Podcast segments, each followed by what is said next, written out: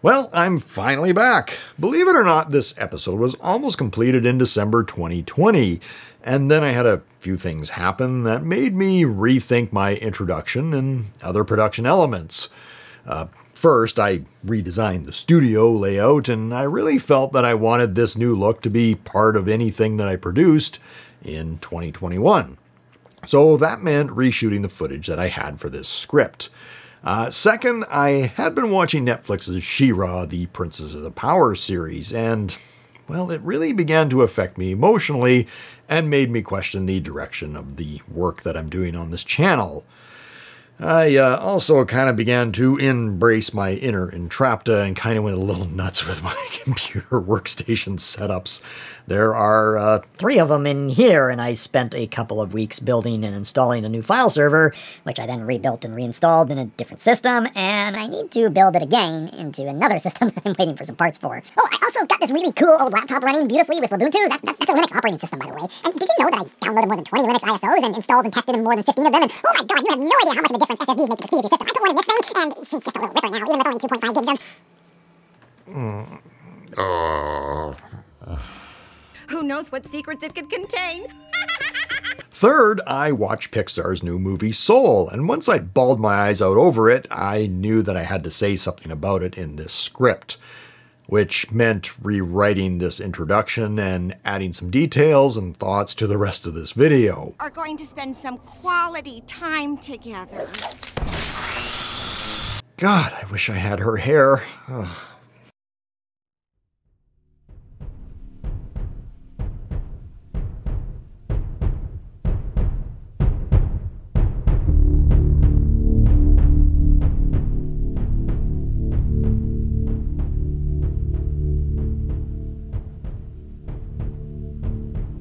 Hello, spiritual seekers, and welcome to Think Spiritual. As always, I'm your host, Mark, and today I'm going to dive into the depths of a couple of new movies that I absolutely love the hard sci fi drama I Am Mother from Netflix and Pixar's Soul.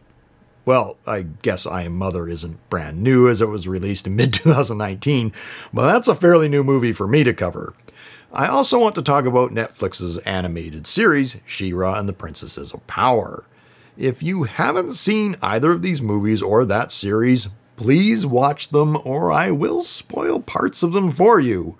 Well, perhaps Soul is a little difficult to spoil because there isn't really a surprise ending, and I don't think there's anything to spoil in She-Ra either. The good guys win? Yay! I Am Mother, on the other hand, is a bit of a twister, and I'm going to tell you how it ends, and I'm going to tell you what the title actually means, because it's such a powerful moment at the end of the film. No, I'm serious. I'm going to spoil the ending of I Am Mother for you right now. Are you still watching? this is gonna be fun! Throughout the movie, we're led to believe that the robot caregiver is Mother, the female character, only known as Daughter, calls the robot mother, and I believe she even loves the robot to some extent. I think it's even possible that the robot loves Daughter as much as it's able to do so. However, the title of the movie doesn't refer to the robot at all. The title of the movie, I Am Mother, is stated in this one final shot of Daughter. There is so much power and meaning in that last shift of her eyes, and you can see the raw determination in that last look. This is the moment when daughter accepts her duty to become mother to the new generations of human beings that are waiting to be born. This is the moment that daughter accepts the burden of her purpose. Now, I had written and intended to do an entire breakdown of I Am Mother, but I think I'll actually make a separate video about that. What I've been watching and learning and feeling lately requires me to turn this video strictly into a talk about purpose. Purpose is something that's been really bothering me lately. Why are we so obsessed with it? Why is it that we can't seem to live without some sense of meaning? In I Am Mother, APX03 and APX01 have purpose flung upon them by a godlike character. In Soul, 22 has the burden of finding one's purpose forced upon her by the expectations of others, while Joe was chasing purpose his entire existence. Entrapta from She-Ra the Princess of the Power couldn't give two hoots about purpose, but people still expect things from her and demand that she choose a side to be on. They won't simply allow her to do what she loves. Can you see how there are major problems with all of these concepts of purpose? And used math. Wait, do I have to explain math to you? If purpose comes from God, it means that God has purposely caused the suffering of others in order to provide you with your purpose, just as happened in I Am Mother. APX01 suffered a horrible and lonely existence, and APX02 was deemed unworthy and killed. Also, APX03 would experience just the right amount of trauma and rise up and fulfill her purpose as intended by God, aka Motherbot. On the flip side, if purpose comes from within you or from the universe and you have to spend your lifetime seeking it, well, when are you actually experiencing the joy of living? This was the core message of Soul. Joe was so wrapped up in his purpose of playing music, wrapped up in his own obsession, that he missed the little important details of living. He never even noticed what an impact he was making on his students. So when he finally achieved the goal that he was chasing his whole life, it wasn't empty for him, but it wasn't as impactful as he had expected. So, uh, eh, what happens next? We come back tomorrow night and do it all again. What's wrong, Teach? It's just I've been waiting on this day for my entire life. It's I thought I'd feel different. Meanwhile, 22 had spent eons avoiding living a physical existence because the influential mentor she had the privilege of meeting all made life sound too difficult by stating that if she didn't make some huge discovery or have impact on the world, then she hadn't done her duty.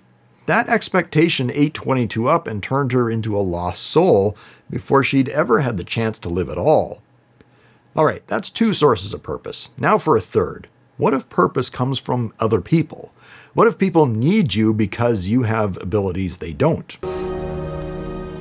Those princesses have no idea who they've left behind. Are you obligated to assist them? Are you obligated to take up their cause? Should you allow people to just use you and that gives you purpose? What if you don't really understand people and you don't really care about what's happening in the world? What if you found what you love to do and you're actually happy doing it? I feel that Entrapta uh, from Netflix's She-Ra series really embodies those questions, and they're questions that I personally struggle with. Entrapta is satisfied with her tech, with her machines, with living inside of her head and making new discoveries about the universe and world around her. Yes, she's a little lonely and she's awkward and strange, and no one truly understands her, and she doesn't really understand anyone else, but she's not unhappy. She's not depressed. She's not running around trying to figure out what she's supposed to be doing with her life. Honestly, she may be more well adjusted than most of us because she knows exactly who she is, and she does what she loves without apologizing for any of it. Now, mind you, she takes her experiments too far at times and gets distracted too easily, and those are faults that she readily admits to. But her strengths are many, and only someone with her self assurance could ever achieve the task of actually befriending the conquering overlord of an entire planet, or your own ego. Uh, you do realize that's what Hordak represents, right? Hordak! I'm so glad you're back. Oh, we have so much to talk about. No, okay, we're, we're not going there today. I have to stay on track here, and before I start diving into She-Ra's archetypes, uh, where were we? Oh, right, right, okay. We don't want purpose that comes from God. We don't want to be chasing purpose all of our lives, nor be expected to find some grand purpose. And we don't want our purpose to be forced on us by using our abilities to further the agendas of others. So, what is our purpose? Well, what if purpose isn't something that you find or something that you have? What if it's something that you give, and that the only way you can give it is simply by existing, by simply being a human being? See a tree over there? Well, what purpose does it have? Well, it spits out oxygen, and if you're not here to consume that oxygen, well, then the tree has no purpose. The shade that the tree casts has no purpose if you don't sit in it to catch some relief from sweltering heat. The wood from the tree's trunk has no purpose if you don't cut it up for timber or pulp or for paper or burn it for heat.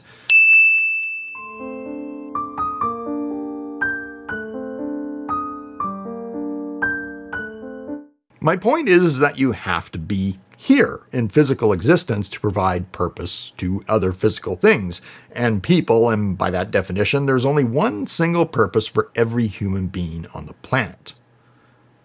Be. What you decide to do beyond being is strictly up to you. In case you're wondering, I'm essentially an infinite me. Catch you later. Thank you so much for your time today. Please like, share, comment, criticize, and subscribe to the channel at your leisure. I've been your host, Mark. This has been a bit of a different episode of Think Spiritual, and certainly wasn't what I expected it to be. It's actually the first time I've done a major rewrite of a script. I don't know why that had to happen. However, I do know that if you let go of waiting for God to provide you with purpose, or stop chasing purpose, or stop allowing people to use you to further their own agendas, that you will change yourself, and just your very presence of being will change your world. God has blessings upon you, you have all the weapons and knowledge you need within you, and I will see you on the next episode of Think Spiritual.